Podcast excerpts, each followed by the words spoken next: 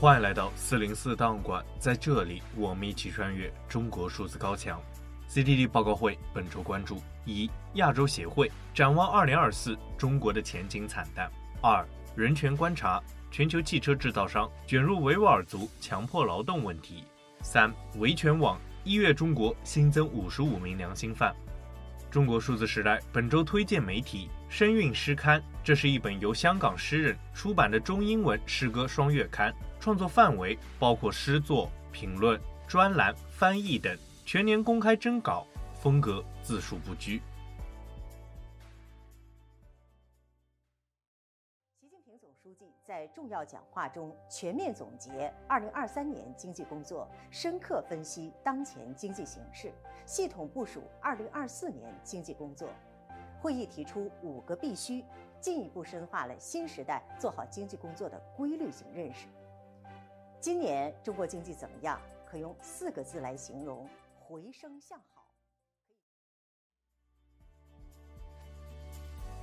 我们首先关注亚洲协会政策研究所在一月底发布了中国二零二四年的展望，并且预测今年大概率会发生的十件事：一、中国经济将继续陷入困境；二、习近平的安全优先政策将继续拖累经济增长；三、民众对于政府信任下降，可能会进一步削弱对于当局治理以及发展的信心。四、经济放缓将引发民众的不满。五、地方债务增加，各省官场大清洗。六、习近平将加强神諭式的领导风格。七、中国将加快建设气候适应能力作为安全优先事项。八、中国将采取行动重建国际气候领导地位。九、中国将加速转向全球南方。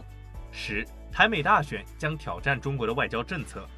报告首先认为，中国经济的问题是深层结构性的，如果想要解决，就需要转变为由消费带增长的模式。但是这一转变困难重重，恢复强劲增长在很大程度上取决于是否能够说服中国的消费者消费，以及是否能够说服私营部门企业家进行投资。然而，报告认为，北京方面已经释出了信号。只会采取有限的行动，因此他们估计中国2024年不太可能会出现更加广泛的金融危机或者是经济衰退，但是也绝不会出现经济复苏。此外，中国当局在面临严峻的经济形势时，依然坚持了安全优先的策略，这将继续拖累经济增长。报告表示，习近平一再追求团结中国人民，为一场并非必然的痛苦斗争做好准备。然而，报告指出，至少从1989年开始，中国人民和国家之间事实上的社会契约是，人民接受党的威权以及对于政治权力的限制，以换取经济的快速增长。因此，亚洲协会预测，2024年公众抗议以及其他不满的信号很有可能会增加，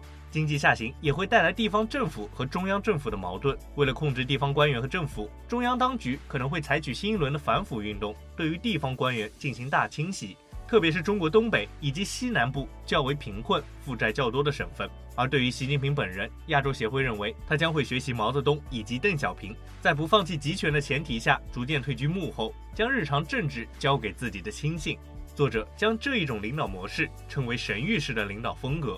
另一方面，对于外交政策，该研究机构表示，中国将会加速转向团结发展中国家及全球南方的模式。此外，台湾和美国的大选也将会影响中国外交政策的走向。最后，二零二四年的中国也有令人期待的好事，即中国的气候政策。该机构认为，北京承认极端天气已经成为了新常态，因此将大幅提高国内气候适应以及抵御能力工作的优先级，包括综合灾害预防以及应对，以降低脆弱性，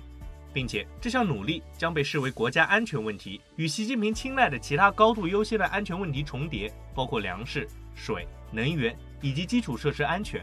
因此，无论国际气候变化谈判的结果如何，中国的气候适应以及恢复努力都将会继续进行，甚至中国将采取行动，成为全球应对气候变化的领导者。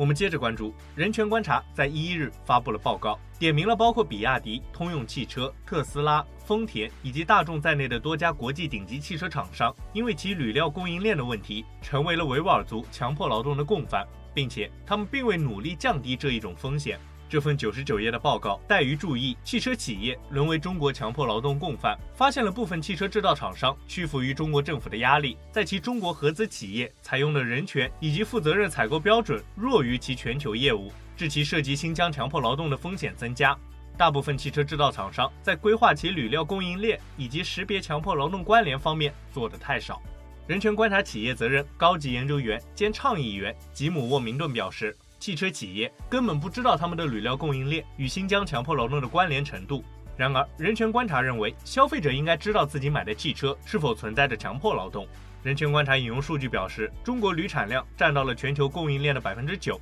然而其中新疆生产了百分之十五。他们表示。该研究检视了网络上的中国官方媒体报道、公司报告以及政府声明，发现新疆制铝业者参与劳动力转移的可靠证据。人权观察也发现证据显示，有些为新疆制铝业者供应煤炭的化石燃料公司接收劳动力转移而来的工人，在他们的煤矿厂工作。新疆的铝冶炼厂依赖该地区丰富而高污染的煤炭供应，为能源密集的铝生产过程提供燃料。对此，人权观察指出，根据联合国工商企业与人权指导原则。汽车企业有责任认为，防止以及缓解出现在其供应链上的强迫劳动和其他侵犯人权。新疆的高度压迫和控制，包括对于劳工以及审查方的威胁，造成了汽车企业不可能就强迫劳动指控采取可靠的调查，从而考虑采取补救措施。各汽车企业应该检视其供应链，并与任何被发现从新疆采购零件或者是材料的供应商断绝往来。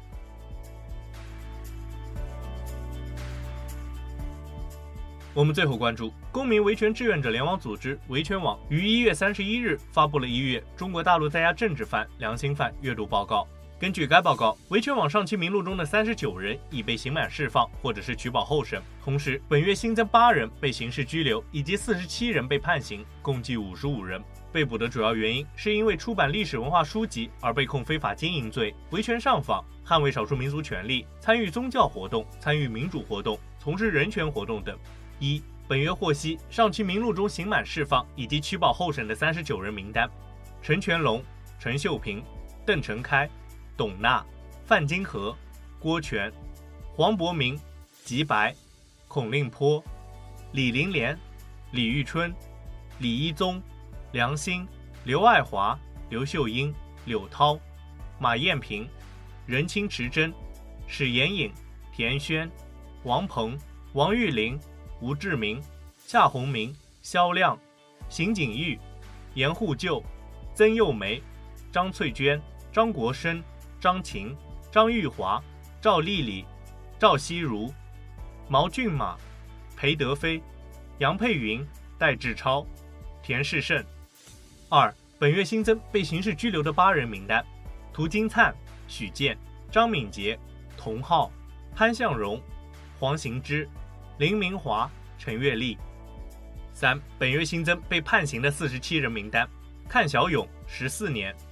朱新宇十年，胡彪九年，詹祥军八年六个月，王华阳、徐金峰七年，史文卓六年，张平、王瑞娟、杨世仪、严善卫、窦长营五年，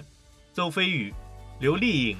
蒋建忠、徐彩丽。赵焕珍、陈昌兰、杨淑君四年六个月；齐英俊、赖东平、王凤英、潘刚、李延明、王敏、陆金华、袁爱荣四年；袁金明、肖春荣、肖华三年六个月；隋立先三年四个月；周群慧三年两个月；王玉祥、胡水英、王秀莲、谢胜英、孙晴三年；何庆云两年六个月。杨冬梅两年三个月，李俊兰、胡永利两年，曹干一年十个月，刘艳秋一年两个月，任鹏一年一个月，李双、谭玉梅、熊启亮一年。四、本月获悉上期名录中被判刑的一人名单：上官云开十五年。截至发稿为止，中国目前共有一千六百八十二名在押政治犯、良心犯。其中死缓十一人，无期徒刑十九人，有期徒刑一千四百一十七人，刑期不明二十人，羁押未判二百三十五人，另有大量人员被精神病以及强迫失踪，并未完全记录在内。此外，我们还需要关注的有：非盈利组织中国劳工通讯对于中国劳工权利的追踪报道，十二月份中国发生了安全事故十二起，工人集体行动一百四十四起，工人求助五十七起。以上就是本次报告会关注的全部内容。中国数字时代 CDT 致力于记录和传播中文互联网上被审查的信息，以及人们与审查对抗的努力。欢迎大家通过电报、Telegram 平台向我们投稿，为记录和对抗中国网络审查做出你的贡献。投稿地址请见文字简介。阅读更多内容，请访问我们的网站 cddlotmedia。